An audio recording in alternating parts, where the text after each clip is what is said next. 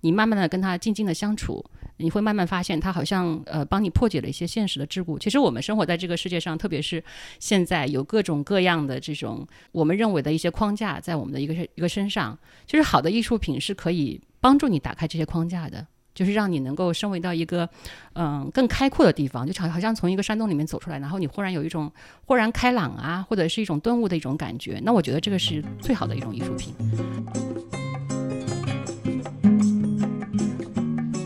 说，这个一流的艺术是帮你打开这个境界的，就像升维一样；二流的这个艺术作品是和你同频的。可以跟你就是有有，就我刚刚说的这种心动的感觉的，你觉得好像见到一个好朋友一样。然后三流的艺术作品主要是拼技法的。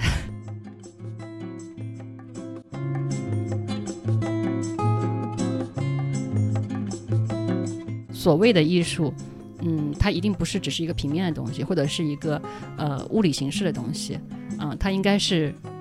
能够跟我融合的，能够把我带上更高远世界的一个一个综合体吧。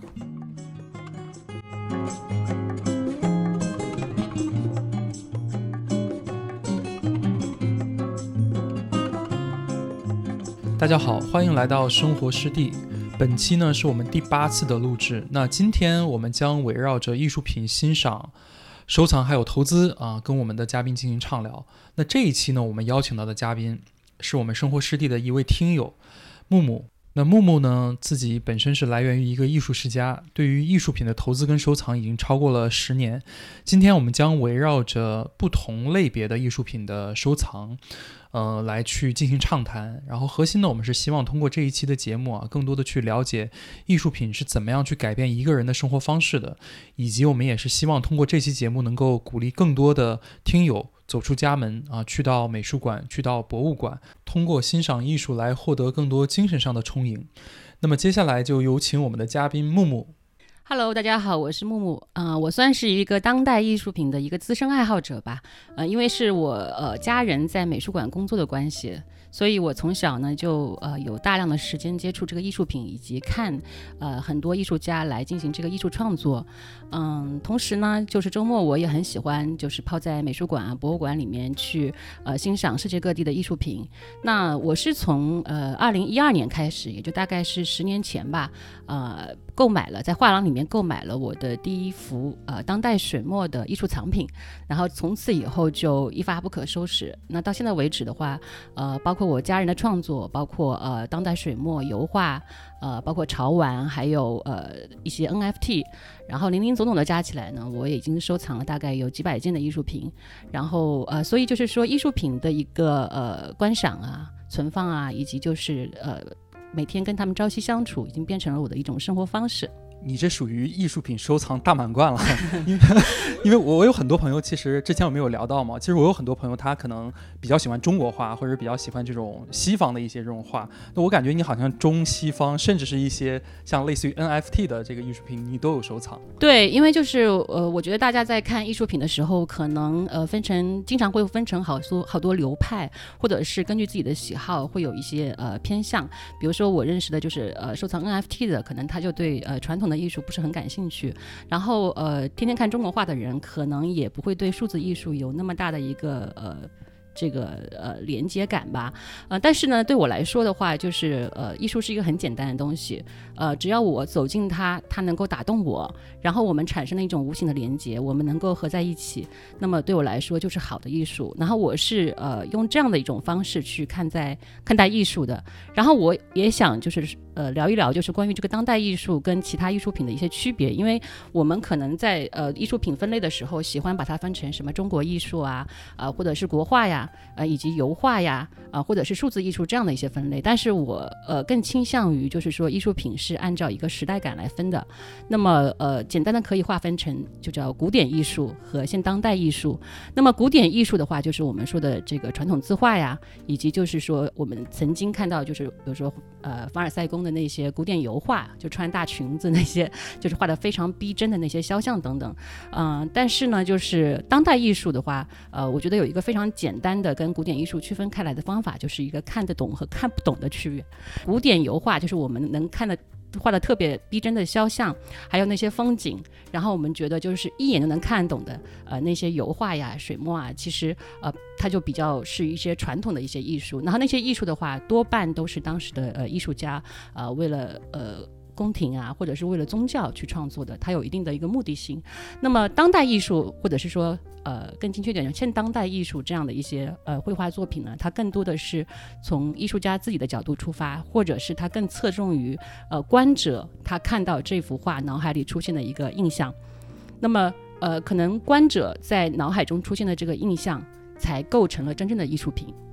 我收藏的是比较偏好于现当代艺术这一块的，以及就是说能够呃和我自身的观感和我自身的一些想法、创意相连接的这么一些艺术。那如果这个艺术我只是觉得它长得漂亮，但是它不能打动我，可能我并不会呃。就是说，作为我的一个审美体系去收藏它，但是这个艺术它能够跟我产生一种连接感，我一下子觉得我不需要看懂它，可能它只是一些色块，可能只是一些线条，我不需要看懂它。这个时候，但是我通过去看它，产生了一些情绪，产生了一些感情，甚至是说它消除了我一些不好的情绪和感情。那么，可能这个就是这个艺术就对我来说是一个，嗯，我可以收纳在其中的一个艺术品。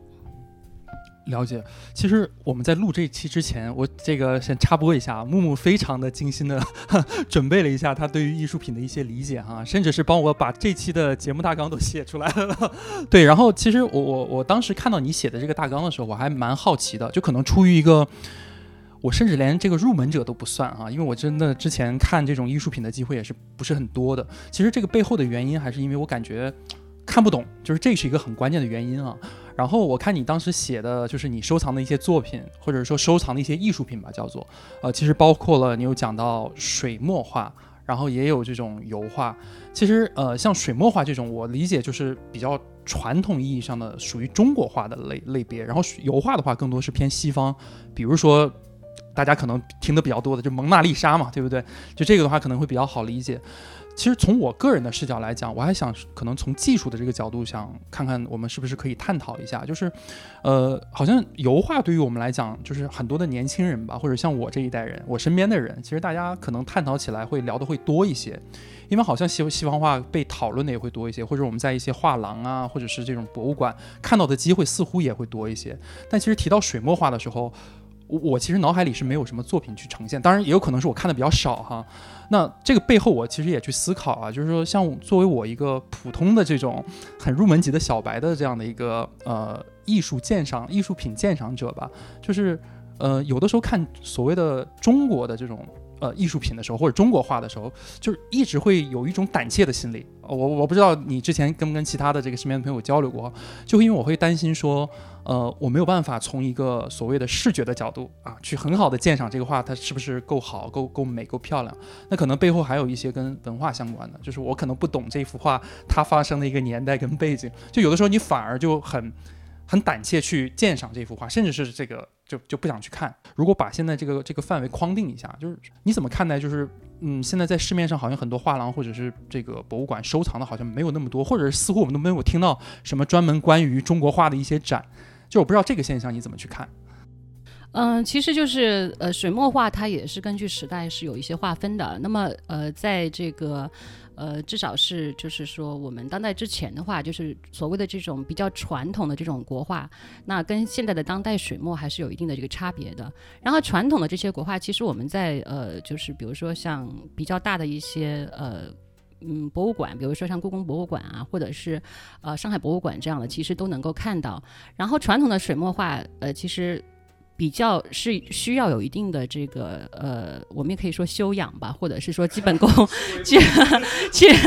去去了解它。因为呃，传统的水墨跟呃我们传统的这些，比如说是其他的一些艺术形式，或者是什么戏曲啊，或者是诗歌啊，呃，这些其实或者是文学，其实都是一样的。它背后主要是中国的一些古典的一些哲学基础，然后你可能要多了解一些儒释道的一些呃东西，才能可能去欣赏一个水墨画。比如说中国的水墨画，很多时候它把山水画的很大，然后把人画的特别小，然后人就藏在一个小小的人就藏在这个山水之中。哦，对对对，你这么一说，我有很多印象，就是当然我记不得名字了，但确实是看过很多中国的作品，就是他很喜欢画那些很宏伟的。算是景色比较壮观的那种景色，好像人物不是很突出哈。对，就是这个也是呃，我们中国画跟西方油画一个非常大的一个区别。你看我们西方的这个肖像画，它都把呃就是贵妇啊，或者是这些 骑士，他勋爵，他画他的人物是整个占满整个画面吧，至少占七八成吧。但是就是说中国的水墨画里面，不管你是呃这个人是什么身份的人，他都画得很小，甚至是就是皇上骑马他也画得很小。这个主要还是因为就是两。两地的这个呃文化基础是完全不一样的，因为中国比较是一种天人合一的思想，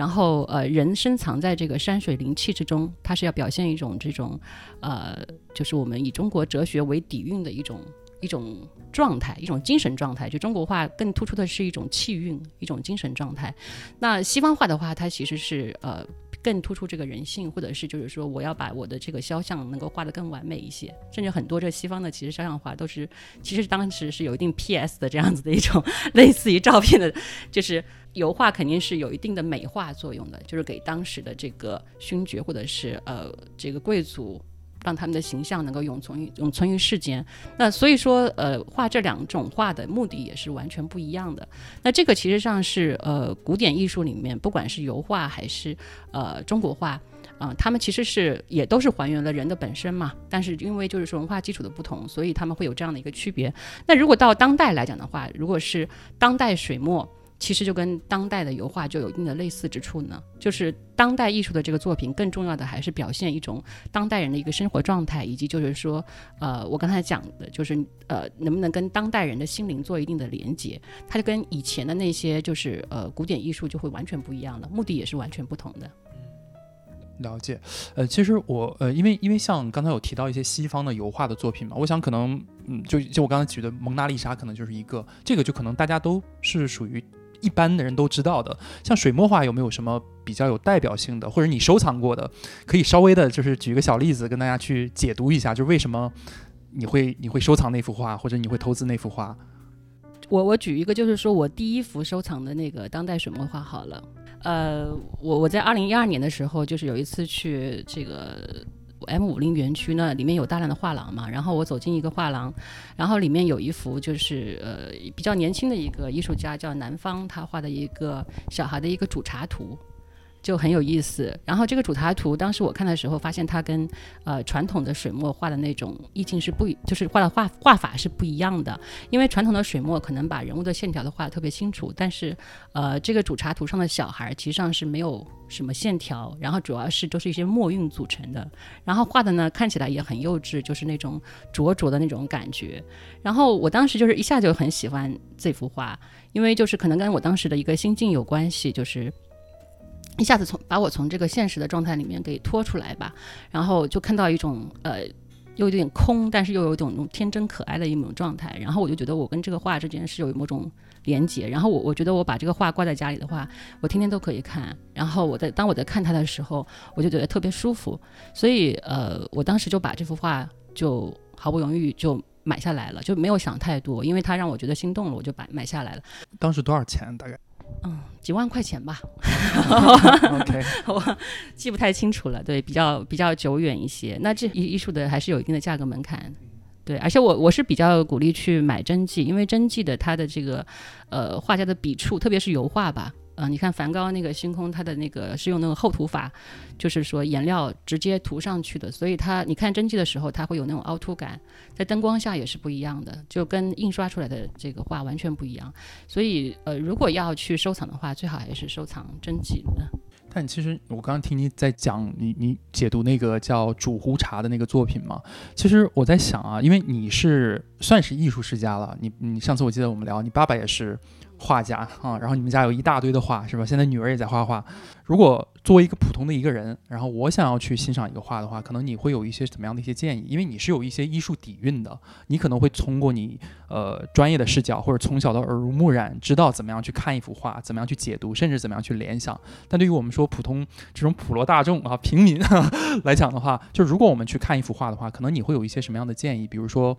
审美啊，文化呀，或者怎么样的，就是能够提升我们对于这一幅画的呃欣赏的一个能力吧。嗯，呃，因为我们现在如果走出去到呃美术馆大部分的展览实际上都是当代艺术。那如果是对当代艺术而言的话，我的建议是，呃，只要你有腿走出去看就可以了，因为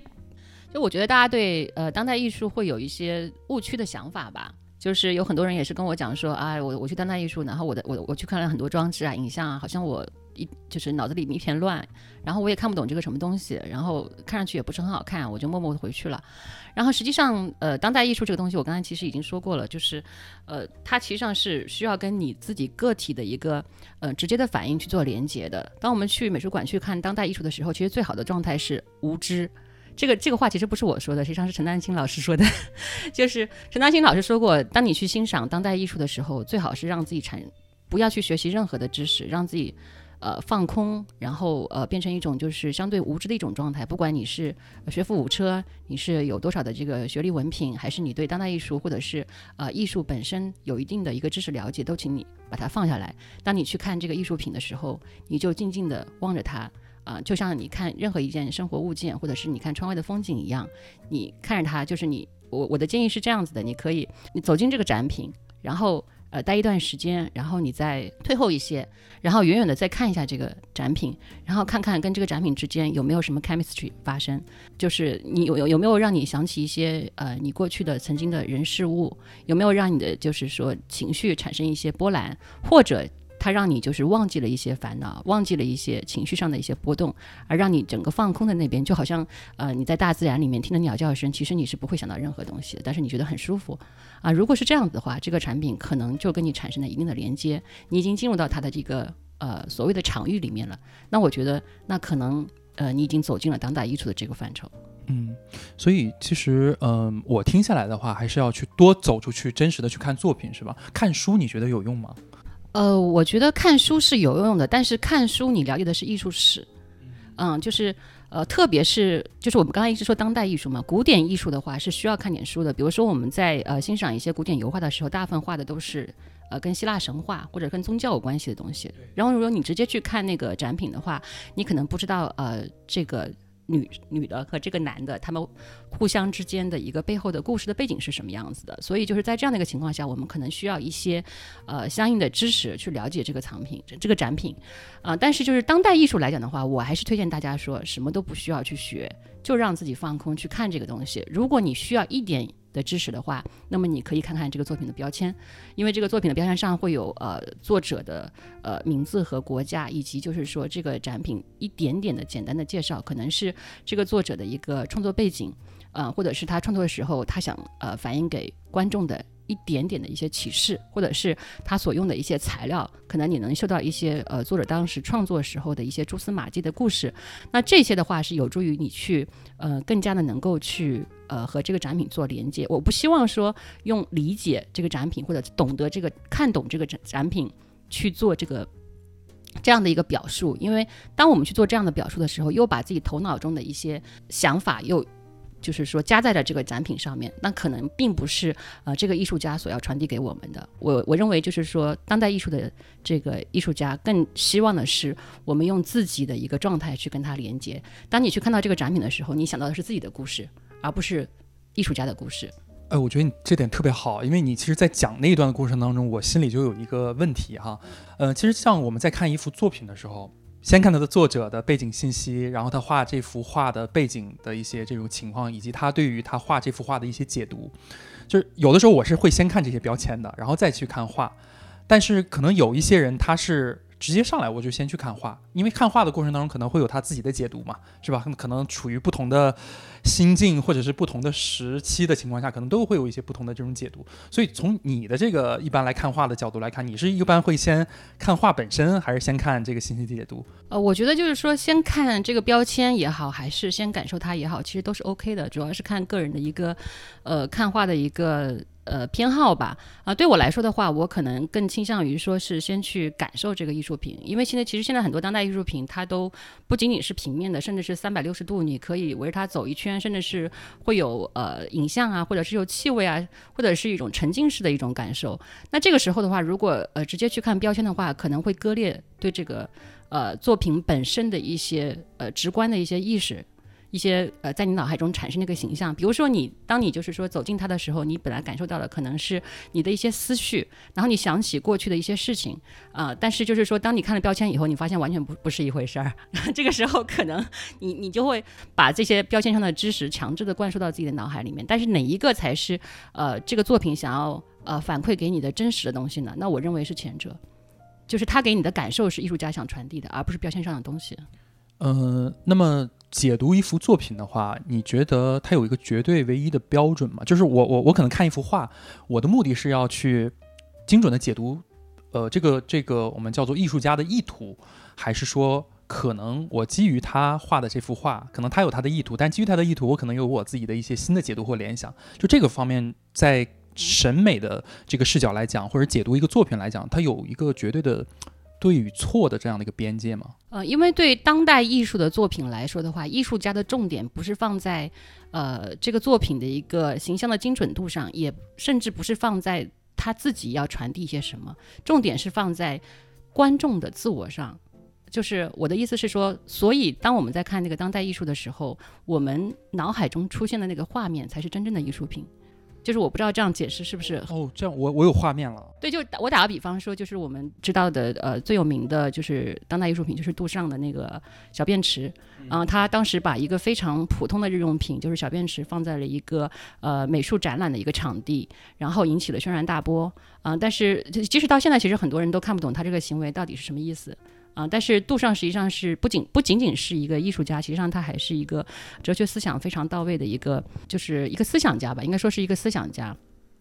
那其实他自己有说过，呃，一些话去解读他的一个，呃，艺术所要反馈出来的东西。这大致的意思就是说，其实每个人，嗯，在看到这个艺术品的时候，他脑海中呈现的东西是不一样，对吗？就是我们当当我们去看到那个小便池的时候，可能，呃，有的人想到说这是一个很怪异的东西，有的人想到说，呃，可能是他跟自己家里的某一样生活物品产生了一些连接，有的人甚至想到说他小时候的一些故事。那在这样的一个情况下，呃，真正的艺术品是在哪里呢？是在我们每个人的脑海当中。那个才是，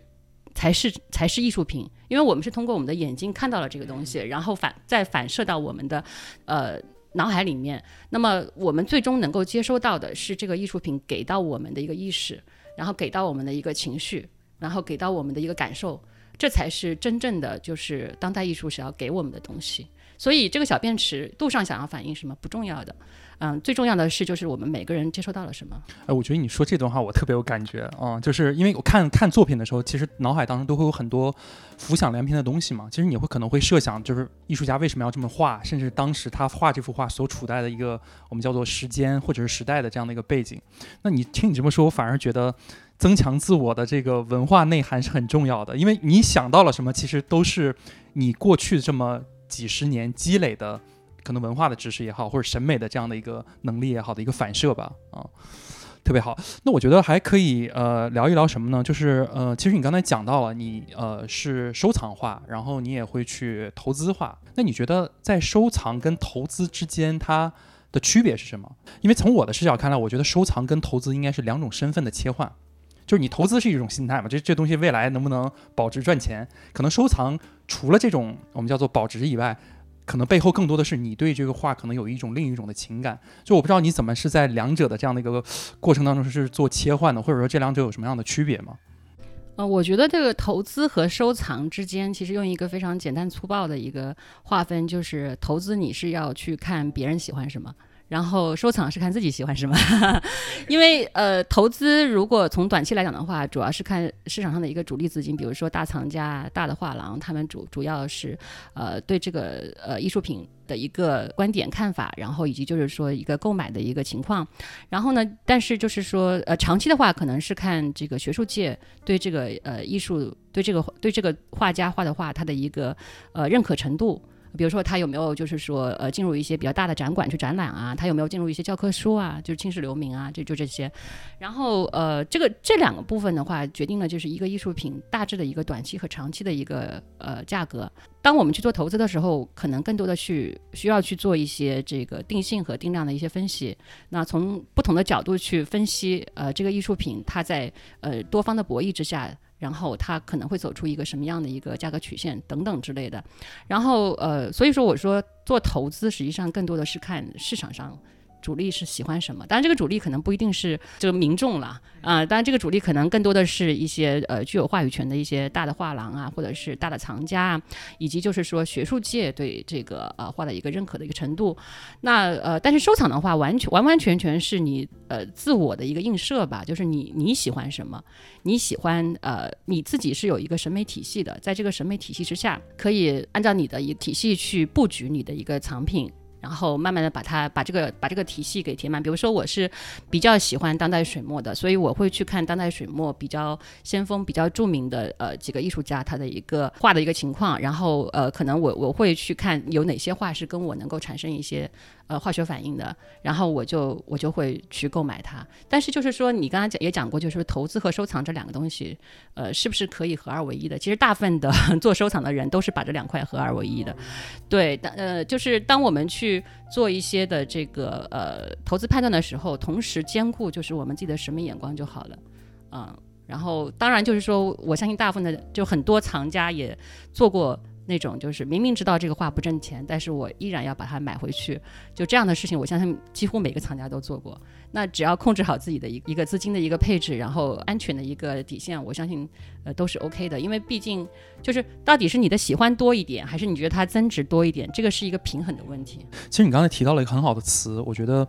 呃可以稍微的聊多一点啊，就是化学反应。你你怎么解读？你跟作品或者你喜欢作品的之间的这个化学反应，它给你带来一种什么样的心境的变化，或者是对于你来讲，它的意味着什么？呃，我记得我以前呃听过一句话吧，那这句话的话，其实它不一定是针对画的，它可能也针对，比如说像文学啊、戏剧这样的类同的这种艺术作品。还有说，这个一流的艺术是帮你打开这个境界的，就像声尾一样；二流的这个艺术作品是和你同频的。可以跟你就是有有就我刚刚说的这种心动的感觉的，你觉得好像见到一个好朋友一样。然后三流的艺术作品主要是拼技法的，这就可以看到，就是说，呃，当我们去面对一个艺术作品的时候，我们对他的一个态度。那呃，我觉得就是说，好的艺术品对我来说，嗯，最好的艺术品就好像，就比如说我们看到米罗或者是康定斯基这样的画的时候，你会觉得好像第一眼看过去的时候，它就是一些色块，然后就是一些好像孩童涂鸦的东西，但是你慢慢的跟他静静的相处。你会慢慢发现，它好像呃帮你破解了一些现实的桎梏。其实我们生活在这个世界上，特别是现在有各种各样的这种我们认为的一些框架在我们的一个一个身上。就是好的艺术品是可以帮助你打开这些框架的，就是让你能够升维到一个嗯更开阔的地方，就好好像从一个山洞里面走出来，然后你忽然有一种豁然开朗啊，或者是一种顿悟的一种感觉。那我觉得这个是最好的一种艺术品，嗯，最好的艺术品往往也是类似这样的艺术品也是。比较能够受到学术认可的一些，就是我们大家都很都会知道的，就是我刚刚提到的一这个康定斯基啊、米罗呀，或者是或者是这个毕加索这这一类的大大画家，他们做出来的一些作品。他们同时这些作品的话，对呃人类历史也是有一些创新的一个推动的一些作用。然后呢，还有一些艺术作品的话，就是就像我第一幅收藏的那个水墨画，呃，煮壶茶一样的，就是我一看到它的话，我就觉得像一个亲切的朋友，然后我跟他在一起，我就开心，就非常简单。我只要开心就好，那我就愿意把它买回去。那这样的一些艺术作品，我也是占我的藏品的很大一部分。我也是很喜欢这样的作品的。那基本上我收藏的就是这两类的。整个的这个过程当中，你的心路会有一些什么样的变化吗？我记得我们上次聊天的时候，我觉得你对于生活方式的一个解读，我觉得其实是挺触动我的。就是可能你说之前你以前看一幅画，可能就是画本身，是吧？你可能拍一个照是画本身，但你现在可能在去看一幅画的时候，你除了看画本身以外，你也非常的去呃享受你在看画的这个当下。可能处于的空间，这个空间除了画本身，还有什么其他的一些元素在，就是造成了一种情境在。所以我不知道，就是你前后，呃，对于这个艺术品收藏，或者是对于这种对于画的解读，或者对于画的收藏，整个的一个这个生活方式的变化，会有怎么样的一个历程？嗯，我觉得，因为我收藏是从二零一二年开始嘛，到现在已经差不多有十一年的时间。这个过程中还是发生了挺多变化的。最开始的时候，呃，主要是跟这个作品单对单的一个呃连接吧。然后，呃，就像我说的，我我收藏第一幅作品就是那个煮茶壶。然后我当时是觉得，嗯，它一下子让我觉得呃很开阔、很舒服、很童趣，就这样的一种感受，所以我就愿意把它捧回家。然后，呃，到了后来的时候，我慢慢开始收藏一些这个领军。人物的作品，这个时候可能需要到拍卖行去现场去看呃这些人的作品，然后以及去参与一个竞拍。那这个时候可能就需要有更多的一些呃知识的储备，以及就是呃跟这个作品之间去理解它，它为什么能够有这么高的一个成就。好作品跟一般的作品可能会有一些的差别。那这些领军人物的作品，它往往是代表了一个划时代的一个呃是一个划时代的一个标志吧，或者是它有一些创新的意识，能够让它沉淀成作作为一个就是说人类艺术史上的一个重要要的一个节点，所以他们才能成为就是呃比较重要的一个代表作。这个这个是我说的，就是说跟作品之间单对单的一个呃，你会欣赏这个作品，然后以及就是你跟这个作品呃，就是你在观赏这个作品的时候，你你你自己内心能够得到的一些很好的一些收获。然后后来慢慢的呃，我的藏品多了以后，就是呃，现在在我的客厅里面可能。呃，地上摆的，然后墙上挂的，其实其实都是画。然后我经常也会更换这些画。当我就当当我就是说长期的跟这些呃画作共处的时候，呃，我发现就是。他们慢慢的跟我的一些这个家居啊，跟我的一些日常生活又产生了一些连接，甚至是就是说跟呃这个呃不同的季节变化，然后阳光啊、植物啊什么都产生了一些连接。然后当我去看到我的艺术品跟我的画作跟这些自然的东西跟我的生活的方式产生了一个更好的连接的时候，然后我往往是。呃，非常喜悦的，然后我就很喜欢把它拍下来，然后去分享给别人。就是清晨的第一缕阳光照进来的时候，然后它洒在我的画上面，然后那个那个光线和那个画作之间会产生一些不同的化学反应。然后当这个呃时间在推移的时候，这个光线在这个画作上，它会它也会慢慢的就是位置会发生改变。那这个过程实际上是很奇妙的。就是我很喜欢把这些类似的一些细节给记录下来，慢慢的就是说我跟这个艺术品之间就。不完全是我跟这个画作背后的东西产生连接了，而是可能跟我的生活已经慢慢融成了一体。然后到之后的话更进一步，然后我我记得就是说我在几年前就特别就是疫情期间，然后因为跟当时大家就其实都是被封在家里嘛，然后我就跟一些朋友在社区里面就是建了一个。就是艺术史沙龙，然后呃我们会经常一起去看展，然后呃去讨论这些作品，同时呢我们也会把这个作品相连接的生活方式带给带到我们每个人的身上。就是我们的这些沙龙可能会设一些主题，然后甚至有些 dress code。比如说我们有一次是那个上海的这个西安美术馆，就是做这个蓬皮杜大展，然后里面有一些抽象表现主义的一些作品，比如说蒙德里安的这个，我不知道大家有没有看过蒙德里安那种红黄蓝的直直狠狠的那种线条的那种作品。当时我们就做了一期主题，就叫几何拼色，然后让我们的这个呃每个人必须要穿着几何拼色的衣服来应和这个画，然后同时可能会带一些这个就这个饮料啊点心啊，然后一起去呃配合这个画作的一个整体的氛围。那我觉得这个就就相当于把我呃自己在家的这个感受又带到了更多的人身上。那这个是呃我自己觉得一个特别欣喜的一个地方。现在我们的那个艺术沙龙已经。呃，做到了差不多六十期了。经过了整个的疫情期间，都几乎没有去中断过吧。然后我觉得，在这个艺术史沙龙里面，大家是特别快乐的，因为你呃沉浸在这样的一些美好的东西当中。呃，不仅有艺术，可能还有呃我们有香槟啊，或者是有些节气的点心啊，或者是你的呃服饰什么，都是配合这个呃整个主题去创造出来的。等于说，我们又创造了一种新的艺术，这是让我觉得特别感动的地方。其实我觉得能感觉出来，就是艺术品真的已经是融入你的日常生活了，甚至你的社交圈，就不光是你自己在家去孤芳自赏吧，其实你也会带动你圈子的人一起去做这件事情。其实你刚才是 讲你第一幅画收藏就要几万块钱，那应该是很多年前之前的事情了。那我不知道像收藏这件事情，它的门槛是怎么样的？呃，我觉得收藏这件事情的话，它其实可以是很低的门槛，也可以是无限高的一个门槛。就是呃，如果我们去买一个真迹的话，呃，最低的话可能大概画作是几千块钱起步。然后这个一般来说是在呃，就是画廊里面，你可以去找一找，看看有没有你自己喜欢的一些青年画家。然后如果你觉得这个画家他的作品，他的风格，呃，是你喜欢的，然后你就可以入手。然后你觉得，呃，在家里你每天看着它都不会腻啊，或者是说你很很喜欢跟别人去谈论这个画带给你什么样的感受，那我认为这个画可能就是呃值得收藏的一幅画。那么再往上的话，就是就是到这个呃五万啊，或者是十万以上。那这样的话，就是呃可能拍卖行的一个最低的一个门槛。那这样的一些艺术作品的话，它往往就开始有一些增值的一个效果了。也就是说，你可能买了。呃，举个例子啊，就是买了一幅十万块钱的画，它未来可能会增值的空间会比较大，但可能是十万块钱以下的，就有可能你买了之后，未来它就是这个价格了，甚至会跌，是这样吗？呃，我我认为就是基本上五千块钱以下的，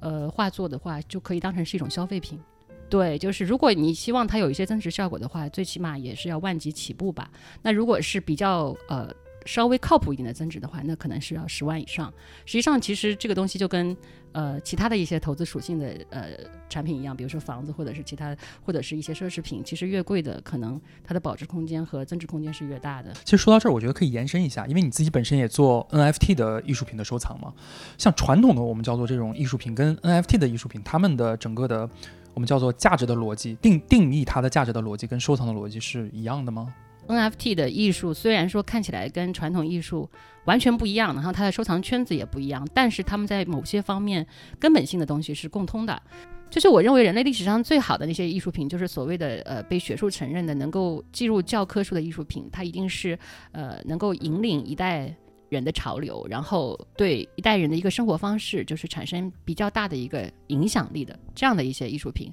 那呃，一个时代它有一些新技术发生的时候，必然会影响到呃当代人的一些生活方式。那么这些这个群体的话，他的一个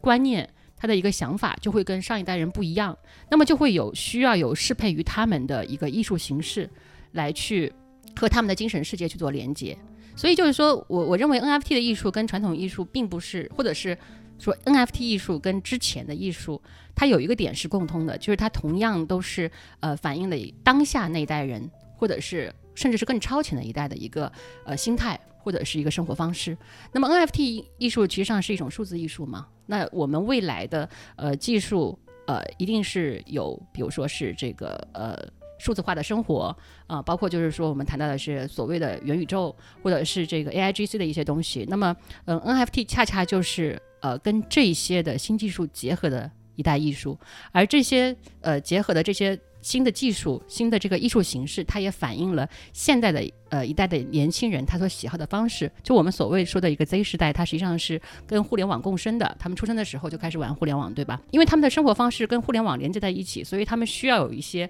跟互联网结合的艺术形式去代表他们的一个一个精神世界。所以我觉得 NFT 艺术它实际上是应运而生的。然后呃，那但是就是说，我们说呃，现当代艺术或者是传统艺术有没有自己的市场，那也是一定有的。但是它可能呃更加反映的是呃，比现在的就是二三十岁的年轻人可能更早的一些呃，比如说四五十岁的这样的一些人的一个嗯，当时他们在二三十岁接触到的艺术，可能是现当代艺术，所以他们就一直喜欢上去了。然后到了呃，他们年纪就稍高一点的时候，他们依然还在选择这样的艺术，就像我们呃很多这个呃七八七八零年代的人，他们依然还喜欢周杰伦。但是现在的这个呃零零后，他们可能就听这样的这个音乐就少了。但是他们可能有更新的一些呃歌手去反映他们的一些潮流的一些艺术作品。所以呃，就是这两个东西有这两个艺术作品的形式有没有一个嗯？严格的区分，我觉得是有的，就是呃，它代表了不同的圈子和潮流，还是两个圈子，对吧？但是每个圈子都有他们背后本身对于这个事情、对于这个艺术品的热爱所在，只不过说可能大家解读的角度或者是它代表的生活方式是不同的。是的，是的，就是零零后的一代，应该是呃，生活在这个线上会更多，以及就是可能更小的一代会未来会接触这个人工智能，甚至生活在元宇宙之中这更多。那么就需要有就是他们更喜爱的，就是呃，跟这些元宇宙啊或者新技术结合的一种艺术方式来代表他们这一代的特征。这是我的理解呢。那就作为我们说呃这个不太懂的人来讲，就是如果。快速的、简单的能够判断一个艺术品的价值，有有没有哪些这种维度的一些建议？嗯，从比较大类的区分来讲的话，就是，呃，我觉得是一个短期和长期的一个状况吧。就是艺术品的波动本身是比较大的，就是价格波动一般是比较大的，但是还是有一些的脉络可循。那么短期的话，我觉得更多的是取决于就是市场上有一些，呃，就是有比较大的话语权的一些，呃，大的机构以及大的藏家，他们对这个艺术品的一个认可程度。那么长期的来讲的话，还是要看在呃这个艺术家的作品在呃艺术史上有没有可能留下自己的名字。比如说毕加索，他开创了立体主义这个。画派，嗯，或者是就是呃杜尚他开启了这个观念艺术的这么一种形式。那么后面的这个艺术家和诗人纷纷去 follow 和追随，呃这样的一个呃艺术形式。就是他成为，就是说，呃，一代的艺术潮流的一个开创鼻祖。那这样的人的话，在艺术史上，他是一个关键的节点，他是可以，呃，留存在我们的教科书里面的。那这就是得到了一个长期的一个学术认可。那一般来说，呃，这样的一个艺术家的一个作品，就是我们所说的，呃，比较能够，嗯，因为本身艺术品是有限的嘛，他们创作的画作都是有限的。那么在这样一个限量的一个作品的一个情况，他们又是如此的重要。就比较能够成为一个增值的一个对象。你本职其实是做金融相关啊，金融相关。然后金融呢，其实好像我们提到这两个字，看起来是一个非常严肃的一个领域哈。但本身你又是一个非常喜欢艺术跟文化的这样的这样的一个性格或者这样的一个人。我不知道未来可能对于艺术这件事情上，你有没有一些新的、更多的一些想法？比如说是是否未来会成为一个可能在艺术领域的这样的一个专职的一个艺术人？我觉得我跟艺术的缘分是，嗯，蛮有意思的。就是我有有的时候也会梳理一下我自己在成长过程中为什么老是跟艺术连接在一起。除了就是说我的呃出生家庭的话，有比较多人在从事艺术创作这件事情，嗯，以及就是说，其实我小时候是画画的，我一直画到了呃小学的四五年级，然后我的画也参加过展览，也也做过比赛，嗯，但是因为当时。就是我的课业还不错，所以当时就是说我的家庭就呃没有让我继续画下去。然后我以我也以为就是顺着我自己的这条路，然后慢慢的呃考上好的学校，然后呃出来以后找一份呃金融的这个工作，我也是可以就这样下去了。然后也不太会去再去碰触呃更多的这个艺术方面的东西。但是我发现我的这个人生。阶段就是不在不同的阶段，总是跟艺术发生某种连接。比如说，我曾经差点呃，就是创立过一个呃艺术品的一个平台，然后我也发起过一个这个呃艺术史的一个沙龙，然后呃现在这个沙龙刚刚说过已经 六十七了，我觉得自己也挺开心的。然后呃，包括就是说我做这个艺术收藏，其实也是无意识的，就是不知不觉的就到现在也就就十十一年了。嗯，后来我回顾这个历程，我觉得是。嗯，可能艺术跟我之间的确实是跟我的这个基因之间确实是有一些注定的一些连结吧，所以我也在慢慢思考这个问题，是不是我将来有可能，嗯，能够和艺术有更深一步的这个缘分。其实我是有一个梦想，就是我是很想有一个美术馆的。嗯，但是就是说我我我觉得说到就是说要有一个美术馆，大家都想得很大，好像就是说呃这是一个比如说占地多少面积，然后你需要多少空间，然后又需要多多少的这个保养人员的这么一个这个展馆，它好像是一个宏伟的，有普通人很难实现的一个目标。但是后来就是说我在收藏的过程中慢慢发现，其实它一点都不遥远。就是我觉得我在家就正在做这个美术馆，就是我在。呃，你看我在家里做的，就是我每天都在挪动这些画的位置，然后把它们，呃，有的时候挂在墙上，有的时候，呃，拿出去晒一晒，啊，有的时候就是呃，跟让他们跟其他的一些生活小物拍拍照，啊，有的时候跟就是周围的朋友讨论讨论一幅画的诞生。那么这些东西其实，呃，后来回顾我自己的一个成成长史，我就发现，就是说，其实美术馆相关的一些事情，我其实全都做过。不知不觉的话，我好像就做了很多跟美术馆相关的东西。然后我现在已经慢慢的就是说，把我自己的家，把我的客厅就当当做一个小小的一个美术馆。然后我也觉得很开心，有有这个美术馆。然后我也会在家里拍照分享，以及就是说跟自己的朋友去交流。那我觉得这个精神的绿洲它已经成立了。就呃不一定它就是一个。非要是就是呃非常那么正规的，然后有大家买票啊或者什么，就有这样的一个我我只要就是说守着这个小小的基地，然后慢慢的让它长大，我的藏品也是越来越多的，我的朋友也是越来越多的，那么我我觉得我的这个小小的美术馆就可以了，就是它就是我的一个精神住家吧。我太羡慕你了！你每天一睁眼睛，是不是全都是全都是画？家图家图叫什么？家图四画。家人也会创作嘛，所以我的家里面经常是，呃，人走的地方是空间是比较小的，然后呃，画太多的时候，他就会很多画要需要垒在一起，甚至有的时候要铺在地上去欣赏。就有的时候你会觉得你的四周全是画作，然后你就被画画作给包裹住了。其实那种感觉是蛮幸福的，就好像画作给了你一个窝的感觉。是这样子，什么叫生活嘛？就是我我我每天其实就是搬动搬动这些画作，然后换个角度拍照啊，然后就是有的时候就是看看家人创作呀，以及呃搞搞这那的，其实我已经花了很很多时间，就是这些细节已经花了很多时间。然后呃，在这个过程中的话，其实上是一种美的享受。我觉得这就是生活吧。那假设说你接着不断的去收藏，不断去收藏这个东西摆不下了之后，你会怎么办？是会卖掉一些，还是？我我觉得每个画作被收回来的时候，他们其实也是跟人一样，是希望被看见的。所以，嗯，我觉得做一个好的收藏。呃，不仅仅是就是把画作能够搬到家里面来，其实还就像朋友一样，你需要呃不停的把它们展示出来，所以这是一个呃要不同的摆弄它们，然后就是说去流转的一个这么一个过程。但是确实是有的时候画作会越来越，所以我现在就租了空租了一个空间嘛，然后可能会越做越大。然后去摆我这些画作，那如果真的是多到堆不下的时候，确实可能会跟着我心境的变化去卖掉一些，然后重新再购入一些新的，就是能够满足我的一个那个时候的一个呃心境的一些画作吧。那同时的话，可能呃我我认为未来的画作可能也会慢慢的向线上迁移。就是像 NFT 啊，或者是一些这个 AI 创作的艺术，也会，嗯，慢慢的会更加流行。所以，呃，线上的话，其实它是没有限制的嘛。嗯，也是你精神的一个新的堡垒啊。其实刚才我们聊了那么多，我能感觉到你对于呃艺术品的热爱这件事情。那如果是说，现在我们稍微煽情一下啊，把艺术品想象成一个人，如果呃你想对他说一些掏心窝子的话，你可能会说一些什么样类型的话？首先，我肯定不会说什么“我爱你”这种话。因为我觉得，就是跟艺术之间的连接远远超过，就是说我和你这件事。就是我，我觉得艺术带给我的是一个超越呃目前的一个呃物理世界的一个东西，就是它可以让我在被世俗困住的时候，能够看看原来就是说还有更加美好的一些世界，或者是有更加开阔的一些世界。那这个是呃我跟。艺术之间的一个缘分也是，就是说，为什么我会愿意，甚至是就是说一辈子生活在艺术当中的一个呃一个感受吧。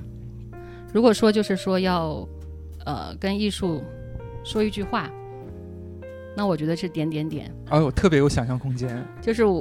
我觉得，因为它太开阔了，它太高远了。对，因为它如此开阔和高远，就像。嗯，我们中国的禅宗一样，它是无法用语言来表达的。对我，我觉得只有一个精神上的一个融合和连接是最合适的呢。特别好啊，我我还是反正最后作为主播吧，我我的寄语就是希望你能够一直坚持你所热爱的这个艺术啊，然后也希望它未来能够在你的生活当中给你的生活带来更多的一些精彩的内容。对，就是我觉得艺术跟我之间就是有连接的，因为这个连接它是我的一部分，所以它是不需要去，呃，任何努力，你就是可以去碰触到它的。甚至就是说，有的时候，呃，你不需要是跟一些就是说什么呃很很很大的艺术家呀，或者是很大的作品去连接。甚至我们有的时候去呃吃饭呀，你在一个很好的餐厅，或者是你看到一束花，或者是你看到大自然，其实我认为大自然是最高级的艺术。就是跟在跟大自然相处的时候，其实跟艺术相处，在我看来是没有区别的。因为大自然的流转变化，那种不确定，那种高远，其实是，呃，其实其实我觉得跟艺术是差不多的。所以，呃，所谓的艺术，嗯，它一定不是只是一个平面的东西，或者是一个呃物理形式的东西，嗯，它应该是能够跟我融合的，能够把我带上更高远世界的一个一个综合体吧。我也希望今天就是听我们这档节目的听友哈，尤其是对于艺术品。这个话题没有那么熟悉的朋友们，听了这一档节目之后啊，会对于我们这个艺术品的收藏也好，或者艺术品的欣赏也好啊，能够产生那么一点点的兴趣啊，那也是这也是我们这个节目或者我们这期话题的一个目的所在了。然后最后呢，再次感谢木木啊，也是作为我们生活实地的听众啊，然后做客我们的这一期的节目，然后给大家带来这么精彩的一次分享哈。然后最后看看木木有没有对这个其他听众想要说的一些话。对我，其实我想说的就是，艺术这个事情，其实最不需要去刻意去呃接近的一个东西，因为一旦你刻意的时候，可能你离艺术的距离就会越来越远。呃，所以我我我我我始终认为，就是说不用去纠结我需不需要去看懂艺术，或者是我需不需要去收藏艺术这件事情，因为，嗯，当你接触生活中的一草一木，当你心怀喜悦去看整个天地，你你你喜欢的一些东西的时候，其实已经在跟，呃，创造性的东西去做连接了。那我觉得这已经是，呃，最好的一种艺术收藏。